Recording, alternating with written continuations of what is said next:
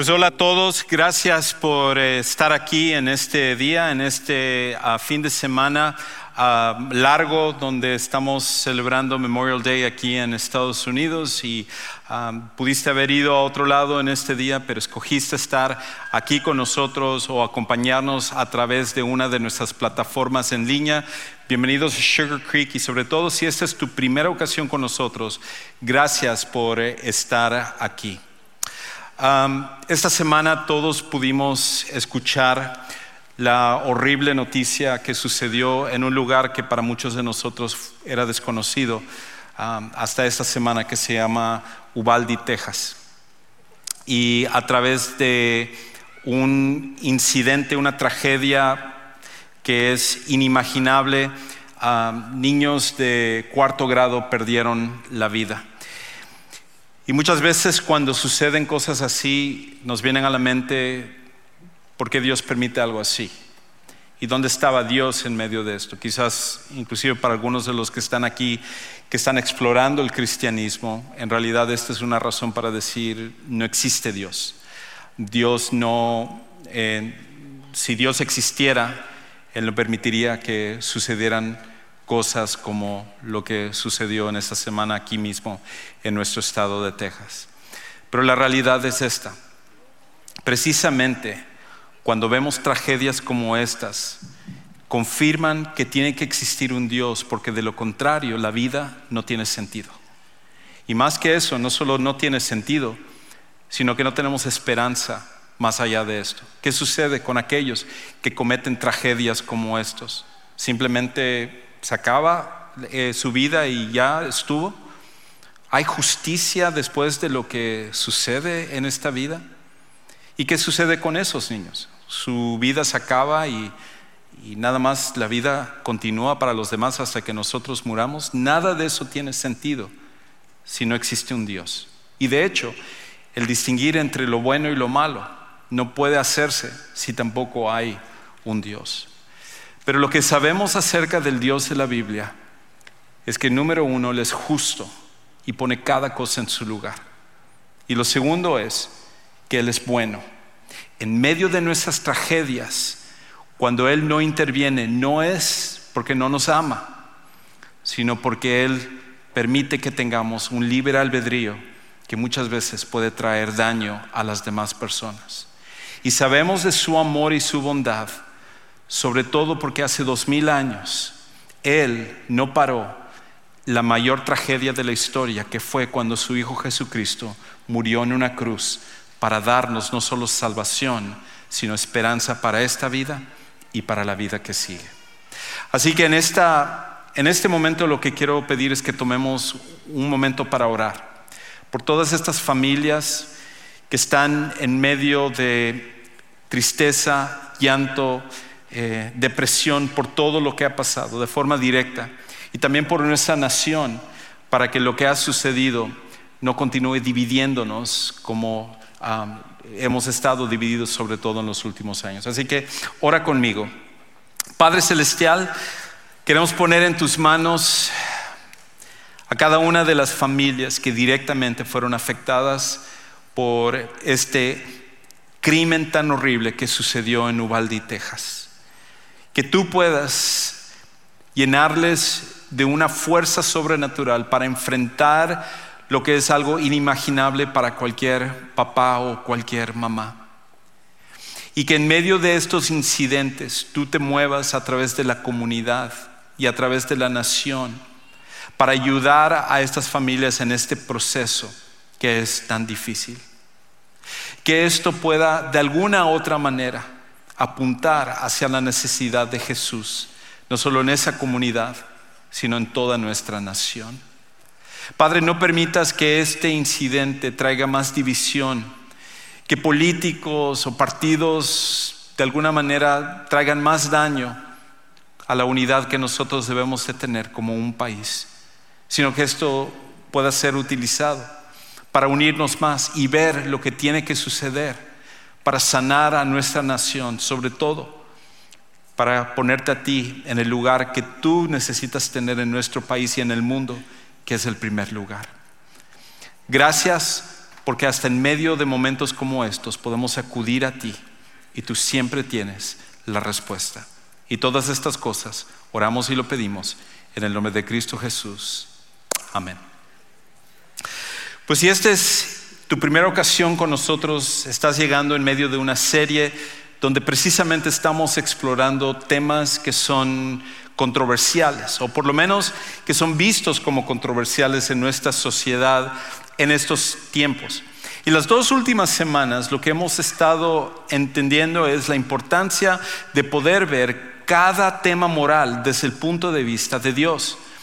Porque no es tanto lo que una persona quiere ver, no es tanto tu verdad o mi verdad o lo que en las redes sociales se nos dice o lo que líderes dicen, la pregunta más importante es esta. ¿Qué es lo que Dios dice con respecto a todos estos temas que dividen a nuestra nación? Y la semana pasada Henry hizo un gran trabajo en ayudarnos a entender por qué la Biblia es confiable y por qué es el lugar al cual debemos de acudir para poder obtener las respuestas independientemente del tema moral que nosotros estemos tratando en nuestra vida. Y hoy lo que vamos a hacer es empezar con ese primer tema, primer tema controversial, primer tema ético moral, que son los que más están dividiendo a nuestra sociedad en el mundo y tiene que ver con respecto al aborto. Hoy vamos entonces a hablar acerca del el aborto. Ahora, de antemano tengo que decir esto, que cualquiera que sea tu posición sobre el aborto, una cosa tenemos que reconocer todos, y esto es que este tema nos afecta a todos, nos, nos afecta a todos. Independientemente de que tú te consideres un demócrata o tú te consideres un republicano o a lo mejor tú eres independiente o cualquiera que sea tu posición a favor o en contra del aborto, la realidad es esta, que este tema nos afecta a absolutamente todos y por eso es tan importante que nosotros tratemos este tema. Ahora, una de las cosas que quizás tú no sepas es el hecho de que cuando vemos las estadísticas, la causa número uno de muerte en el mundo no es el cáncer, no es el coronavirus, no es eh, quizás eh, otro tipo de enfermedades, sino que la causa número uno de muerte en todo el mundo es precisamente el aborto. Y hay una organización que ellos miden qué es lo que es la causa de muerte cada año. Y por los últimos años ellos se han dado cuenta que por mucho el aborto es la razón número uno de muerte en todo el mundo. De hecho, en el que hicieron el año pasado, la organización World Meter, ellos lo que determinaron es esto, que el año pasado 42.6 millones de abortos se llevaron a cabo en todo el mundo. Cuando comparamos eso a la segunda razón de mayor muerte, la, segunda causa de más muerte en el mundo, que es aquellos que murieron de cáncer, vemos que la comparativa es, es muy grande. Porque 8.2 millones de personas murieron por causas de cáncer, 5 millones por enfermedades relacionadas con el tabaco, 1.7 millones por el virus del SIDA, el VIH, 3.5 millones por lo que cerró nuestro, nuestro mundo por dos años, el COVID, 1.3 por accidentes de tráfico y un millón por suicidio. Pero si hasta tomáramos todas las demás causas de muerte y las sumamos, no llega siquiera a compararse al número más grande que es los bebés que han sido abortados. De hecho, solamente aquí en Estados Unidos, las estadísticas nos dicen que una de cuatro mujeres embarazadas en los Estados Unidos va a cometer un aborto. Y eso significa entonces que tú probablemente conoces a alguna persona que ha decidido llevar a cabo un aborto. Inclusive, quizás tú eres una persona que en algún momento tomó la decisión de llevar a cabo un aborto. Y el tema de hoy no es para tomar un palo y tratar de hacerte sentir mal y, que, que tú eres lo peor de lo peor. No es eso lo que estamos tratando de decir. Una de las cosas increíbles acerca de Dios es que hasta en decisiones que no son correctas, Dios tiene gracia y amor hacia nosotros. Pero lo que sí queremos es entender por qué este tema es tan importante y qué es lo que Dios piensa con respecto a ello. Porque esto tiene una influencia muy grande para todas las personas. De hecho, toda sociedad, cuando lo pensamos bien, toda sociedad puede evaluarse por cómo trata a los más indefensos. Toda sociedad al final, cuando la analizamos y tratamos de ver si es una nación buena, si es una nación justa, la manera de medir qué tan bueno es cada nación, cada sociedad, cada país, es por la manera en la cual trata a los más indefensos. Esto significa que es cómo trata cada sociedad a, por ejemplo, los ancianos. Cómo trata cada sociedad a personas que tienen necesidades especiales, que no son capaces de defenderse a sí mismos. Y también significa cómo trata a los bebés que todavía no han nacido. Es por eso que una persona ha, dicho que, que hoy en día, en los tiempos modernos, el lugar más peligroso para un bebé se ha convertido en el vientre de su madre. Y lo que entendemos entonces a través de esto es que si nuestra sociedad continúa por este rumbo y como sociedad simplemente empezamos a hacer de menos aquellos que son indefensos, esto va a causar una situación terrible para todas las personas. Porque si un bebé no nacido carece de valor, eventualmente todos carecerán también. Todos al final van a carecer de valor también cuando nosotros comenzamos con ver la vida de un bebé no nacido como algo inimportante, como algo que se puede desechar, como algo que simplemente es inconveniente para una situación. Porque ¿cuál es la diferencia de un bebé a luego pensar de esa manera con respecto a un niño o con respecto a un adulto o con respecto a una persona en una enfermedad. Y de repente empezamos a ir por una cuesta resbaladiza donde el valor de cada ser humano empieza a perderse. Es por esa razón que esto no es una exageración, que gente como uno de los eticistas más famosos de los Estados Unidos, que se llama el doctor Peter Singer, de la Universidad de Princeton, una de las universidades más reconocidas, no solo de Estados Unidos, sino de todo el mundo, él dice esto, que no hay ninguna diferencia entre matar a un bebé cinco minutos antes de nacer que matar a un niño cinco minutos después de nacer. Y al final, esa es la lógica a la cual tenemos que concluir cuando empezamos a desmeritar el valor de un bebé. De hecho, tengo que decir esto que creo que de alguna u otra manera lo que sucedió en Uvalde, Texas, es de alguna manera una ramificación de esto. Porque si un bebé no tiene valor en el vientre, para algunas personas pensarán que tampoco un niño de cuarto año tiene valor.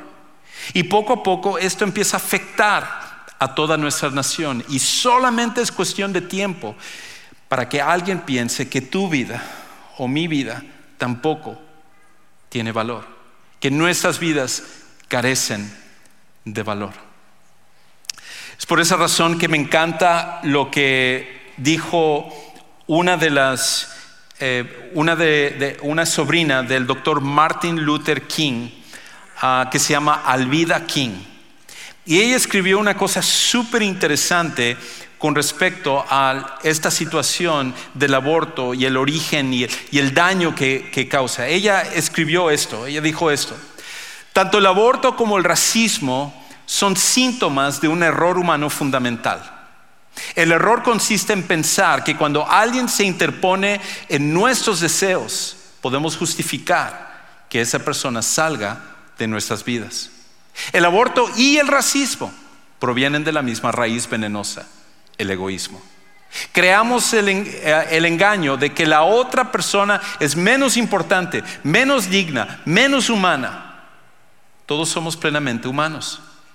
Cuando nos enfrentamos a esta verdad, no hay justificación para tratar a los que parecen diferentes a nosotros como seres inferiores. Si simplemente tratamos a los demás como nos gustaría que nos trataran, el racismo, el aborto y otras formas de inhumanidad serán cosas del pasado.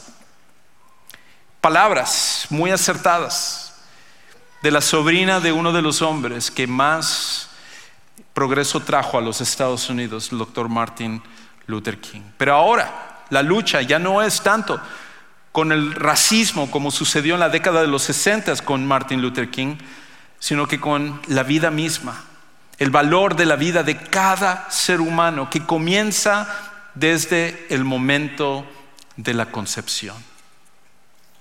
Por eso cuando hemos llegado a un punto en, en nuestro mundo donde de acuerdo a una de las últimas encuestas que se hicieron, y más personas estaban en contra del uso de sorbetes, popotes o como usted lo llama en su país, de plástico, versus el aborto, hemos llegado a un punto donde estamos mal.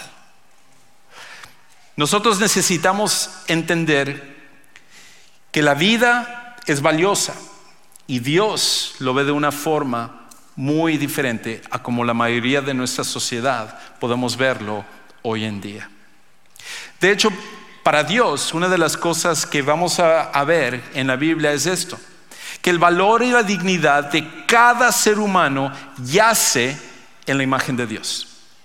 El valor y la dignidad de cada ser humano yace en la imagen de Dios.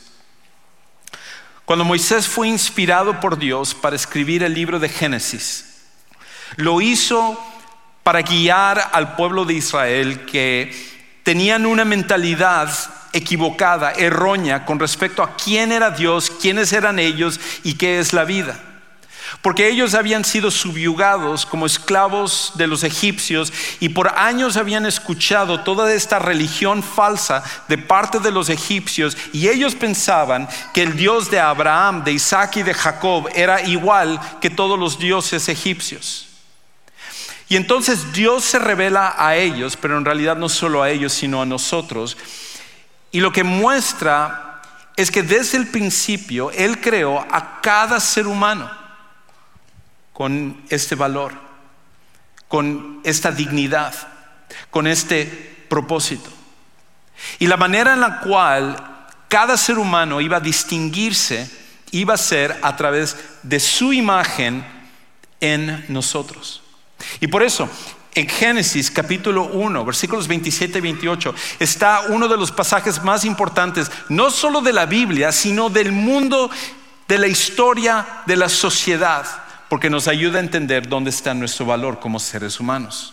Y dice esto en el versículo 27. Dios creó al hombre a imagen suya. A imagen de Dios lo creó. Varón y hembra los creó. Dios los bendijo y les dijo, sean fecundos y multiplíquense. Tengan hijos. Esto es una bendición mía llenen la tierra y sométanla, ejerzan dominio sobre los peces del mar, sobre las aves del cielo y sobre todo ser viviente que se mueve sobre la tierra. La imagen es esto. Dios muestra su poder creando un universo que va más allá de nuestra imaginación. Lo que nosotros entendemos del universo es minúsculo en comparación a lo que el universo es. Dios despliega su poder creando este universo y sosteniendo este universo. Y en este universo Él crea a la humanidad como los que iban a representarle a Él. Pone la imagen, su imagen, en ti y en mí y en cada uno de nosotros como seres humanos. Y esto es importante porque entonces cuando nuestro valor viene por la imagen de Dios, eso significa que nada nos lo puede quitar. Porque si tu imagen viene por ser hombre o mujer, entonces la tentación es de querer cambiar de hombre a mujer o de mujer a hombre, lo cual es imposible. Eh, viene entonces por el color de tu piel o tu nacionalidad o tu etnicidad. Pero al final entendemos que si nuestro valor viene por nuestro color o nuestra etnicidad, entonces podemos hacer de menos unos a otros. Si nuestro valor viene por nuestra capacidad, por nuestra inteligencia, por las cosas que podemos lograr, ¿qué sucede entonces cuando viene una enfermedad y eres incapaz de poder hacer las cosas que antes hacías? ¿Qué sucede cuando envejeces y pierdes la habilidad de poder hacer las cosas que antes hacías? Si el valor está puesto en cualquier otra cosa que no sea la imagen de Dios, entonces eso va a hacer que unos sean superiores y otros sean inferiores. Pero Dios se encargó de hacer que su imagen fuera parte de cada ser humano, independientemente de su capacidad, de su etnicidad, de su género, de su color de su, piel o de cualquier otro factor que como humanos podemos tener. Eso significa que nadie puede robarte el valor que tú tienes porque viene directamente de Dios. Y cada ser humano que tú conoces tiene un valor infinito para Dios. Y esa, esa imagen comienza desde el momento de la concepción para cada uno de los bebés que todavía no han nacido. De hecho, no solamente la Biblia nos dice esto, la Biblia nos dice también que Dios formó a cada ser humano con cuidado y un propósito. Dios formó a cada ser humano con cuidado y un propósito. Tú no estás aquí por accidente, tú no estás aquí por casualidad o simplemente por procesos naturales que te llevaron a donde tú estás el día de hoy. Cada uno de nosotros fuimos creados con un propósito y cuidadosamente hechos por Dios. Y el pasaje que mejor captura esto es uno de los salmos, el Salmo 139, en donde el rey David está pensando en las grandes bendiciones que Dios le ha dado siendo él considerado el líder o el rey más importante de la historia de Israel, él está pensando en sus bendiciones, en la manera como Dios lo sacó de una familia donde eran don nadies, donde él no tenía ningún valor y de repente lo pone en el trono y le da liderazgo y le da victoria y él, está pensando, ¿quién, ¿quién soy yo para tener todas estas cosas? E inclusive él empieza a reconocer no solamente su vida, sino su misma concepción antes de que él naciera y empieza a describir lo increíble que es ese proceso. Pero al hacerlo, no solamente describe su concepción, sino la concepción de cada ser humano, incluyéndote a ti e incluyéndome a mí. Y él dice esto en el Salmo 139. Él dice, porque tú formaste mis entrañas, me hiciste en el seno de mi madre. Todavía en, el vientre de mi madre, tú ya estabas formándome. Te daré gracias porque asombrosa y maravillosamente he sido hecho. Maravillosas son tus obras y mi alma lo sabe bien. Vemos las montañas, vemos el mar, vemos planetas, vemos estrellas y nos quedamos pasmados de ver lo increíble que es esto. Pero lo más increíble es la formación de cada ser humano en el universo. No estaba oculto de ti mi cuerpo cuando en secreto fui formado y entretejido en las profundidades de la tierra. Y me encanta esta palabra que usa entretejido, porque en el idioma original en el que David escribió esto, esta es la misma palabra que se utiliza para un artesano cuando está formando una obra maestra. Es algo que se tiene con cuidado, es algo que pone uno todo su enfoque. Y lo que está diciendo es que cuando Dios te formó a ti, cuando Dios formó a cada bebé antes de nacer, lo hizo una obra maestra y lo hizo con cuidado. Y luego dice esto, tus ojos vieron mi embrión y en tu libro se escribieron todos los días que me fueron dados cuando no existía ni uno solo de ellos. Cada ser humano tiene un propósito. Ninguna vida debe de ser desperdiciada. Ninguna vida debe de ser despreciada porque Dios ama a cada ser humano donde Él ha puesto su imagen. Es por eso que los seres humanos somos la creación máxima de Dios en este universo, porque tenemos la capacidad de hacer algo que ni siquiera los ángeles, ni animales, ni ninguna otra cosa en este universo pueda hacer, que es representar a Dios. Por eso es trágico cuando un bebé que todavía no ha nacido y que Dios le ha dado esa imagen y ese propósito y esa dignidad y ese cuidado al formarlos, nosotros hemos desarrollado argumentos para convencernos que la vida de un bebé puede ser tirada a la basura. Y la cosa es que quizás tú estás aquí y tú puedes estar discutiendo en tu mente conmigo y decir, Juan Carlos, eso es algo religioso. Qué bueno que no estamos en el allá afuera hablando de religión. Si tú quieres creer lo que tú quieras acá, perfecto, eso es tu derecho. Pero allá afuera de lo que se trata es del derecho de las mujeres. Y de lo que se trata es lo que la ciencia ha podido mostrar acerca de los seres humanos. No lo que la Biblia dice, no lo que la religión quiere creer. Y si esa es la forma en la cual tú piensas, déjame decirte que no podrías estar más equivocado. Y la razón es porque lo que hemos descubierto en nuestros tiempos modernos, a través del avance de la medicina y a, través del avance de la ciencia y el descubrimiento del ADN y poder eh, analizar los cromosomas y lo que constituye eh, un ser humano y qué sucede a partir de la concepción, hemos llegado a una conclusión y es esto, que la ciencia valida lo que la Biblia dice desde el momento de la concepción. La ciencia apenas está alcanzando lo que la Biblia nos decía desde hace cientos de años, de miles de años, con respecto a lo que Dios hace para formar cada ser humano. La ciencia es una herramienta, pero la ciencia no nos puede decir lo que debemos de hacer. Solo Dios puede hacer eso. La ciencia no está peleada con Dios. Dios nos dio la habilidad de poder entender la formación del mundo. Pero cuando usamos la ciencia para poder justificar decisiones desastrosas y atroces, eso no es hacer ciencia, eso es hacer una mala ética. Y por eso Dios, al revelarnos cómo funciona la vida, la ciencia puede descubrir esto y ayudarnos a entender ciertas cosas que ahora la ciencia se ha dado cuenta. Como por ejemplo, que el bebé no nacido es distinto de sus padres. El bebé no nacido tiene una formación cromosómica que es diferente al de su papá o al de su mamá.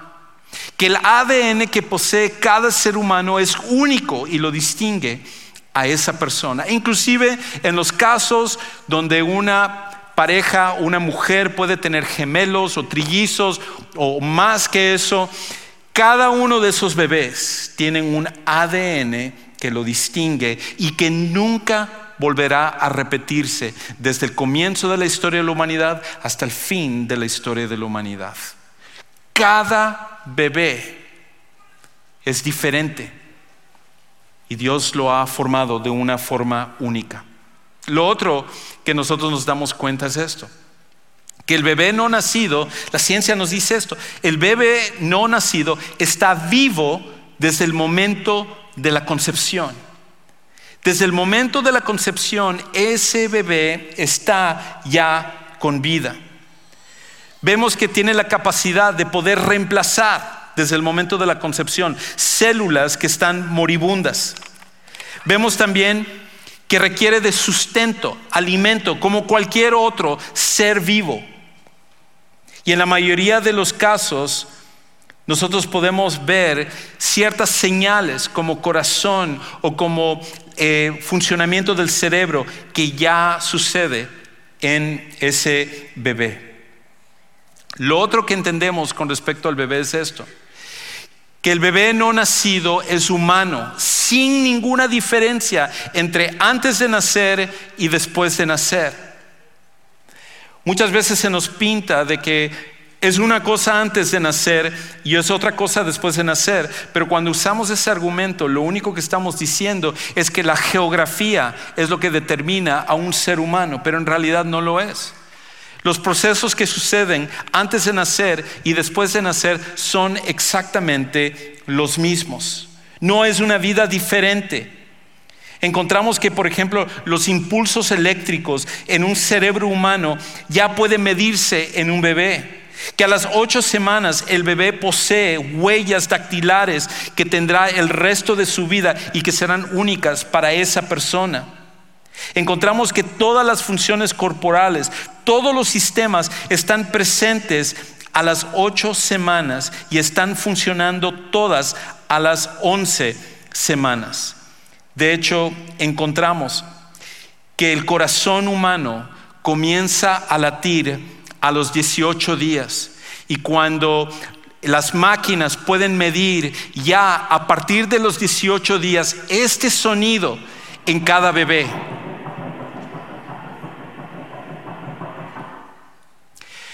Cada bebé es un ser humano. Cada bebé es una vida.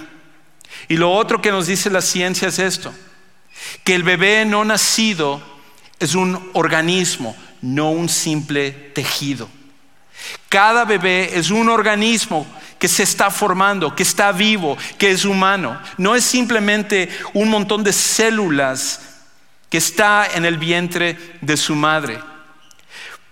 Por esa razón, una de las cosas que nosotros hacemos es que cuando descubrimos que una mamá está embarazada y posteriormente el papá y la mamá celebran la venida de su hijo, nosotros hacemos un baby shower, donde nosotros decimos, estamos celebrando que tú ahora vas a tener un montón de células en, en tu vientre. No, no decimos eso. Decimos, que estamos celebrando que tú tienes un bebé en tu vientre, una vida que Dios te ha dado.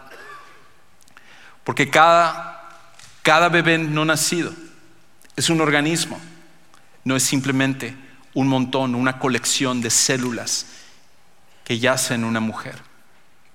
Ahora, hasta aquí quizás tú estás diciendo, ok, Juan Carlos, pero ¿qué sucede con la libertad que debe de tener cada mujer para determinar lo que sucede con su cuerpo.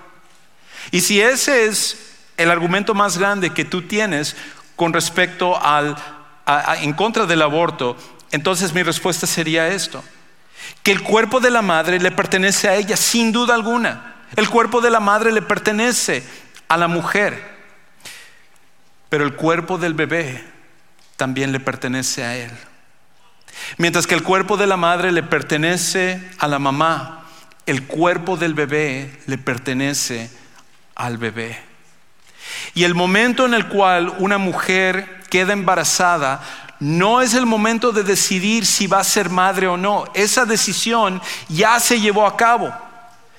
Más bien la decisión es si quiere que su bebé viva o su bebé muera. Esa es la única decisión que queda por delante. Y en nuestra sociedad, los argumentos políticos y los, y, los partidos y, líderes y celebridades y Hollywood y películas y todos nos, nos tratan de hacer pensar con respecto a lo que es conveniente o lo que es inconveniente para una persona. Pero la realidad es esta, que al final estamos hablando de una vida una vida creada por Dios, una vida a la imagen de Dios, una vida creada con propósito y una vida que Dios entretejió de una forma cuidadosa. Y como seres humanos y como sociedades, cuando nosotros abortamos a tantos millones, más de 60 millones de bebés abortados en los Estados Unidos desde que se legalizó el aborto en Estados Unidos y millones que se abortan en todo el mundo. La, la pregunta es, ¿cuánto daño no hemos causado a nosotros mismos en todo este proceso? Porque ¿cómo no sabemos que personas que pudieron impactar para mejorar el mundo, para mejorar el mundo, para, para que nuestro mundo pueda ser un mejor lugar, en vez de permitir que vivieran, nosotros mismos fuimos la causa de su muerte. Es como una mujer que vivió hace varios años, de 23 años, Y ella al quedar embarazada estaba debatiendo si iba a tener a su bebé o no. El padre del bebé se había ido, no quería nada que ver con, ese niño que venía en, camino y ella tuvo que tomar la decisión con respecto a si tener al bebé o no tener al bebé. Y después de mucho debate y, por poco tomar la decisión de abortar al bebé, finalmente optó por tener al bebé y darlo en adopción. Y entonces lo tomaron, una pareja aquí en Estados Unidos, una pareja de apellidos Jobs. Y ellos entonces criaron a este niño que de hecho fue uno de los revolucionarios de la era de tecnología del mundo, y ellos se convirtieron en los padres de Steve Jobs. ¿Qué hubiera pasado en nuestra sociedad y dónde estaríamos hoy en día si Steve Jobs no hubiera revolucionado el uso de los teléfonos inteligentes que tan adictos somos todos? Nuestro mundo sería diferente. Y la pregunta es esto, de esos millones y millones de bebés que han sido abortados, ¿a cuántos Steve Jobs o a cuántas personas que pudieron haber ayudado para combatir el cáncer o ser líderes en naciones o mejorar comunidades? Nosotros tomamos la decisión de matarlos. Dios es un Dios de vida y Él desea que nosotros tratemos a cada ser humano con la dignidad que merece. Y la muestra más grande de eso es que hace dos mil años mandó a su Hijo Jesús a comenzar siendo un pequeño embrión. Y ese pequeño bebé, que era Dios y hombre, crecería y él viviría la vida que ninguno de nosotros somos capaces de vivir. Y tomó al final de su vida la decisión de morir por nuestros pecados. Si hemos tenido algo que ver con abortos o con alguna otra cosa en nuestra vida, es en Jesucristo donde encontramos perdón y redención y una respuesta para nuestras vidas. Y para los que están aquí y a lo mejor nunca han tenido la oportunidad de poner su fe en Jesús como su Salvador personal. De realmente entender que a través de Jesús tenemos perdón de pecados con el Padre y tenemos el propósito de nuestra vida restaurada. Tú puedes tomar esa decisión el día de hoy. En unos momentos vamos a terminar y tenemos un lugar allá afuera que llamamos el centro de nuestros siguientes pasos, centro de siguientes pasos. Y ahí Van a haber personas listas para ayudarte a tomar la decisión de confiar en Jesús para el control de tu vida. A lo mejor para ti es bautizarte si a lo mejor lo has hecho, o encontrar un lugar donde tú puedas ser parte, donde tú puedas servir, o simplemente un lugar donde tú puedas sacar lo que está dentro de ti, el peso, algo que te atribula. Nosotros te amamos y estamos aquí para ti, centro de siguientes pasos. Padre Celestial, gracias por tu amor, gracias por tu propósito y gracias porque cada ser humano, tanto los que están aquí, los que están viendo y aquellos que no han nacido como los que no tuvieron la oportunidad de nacer, son preciosos a tus ojos.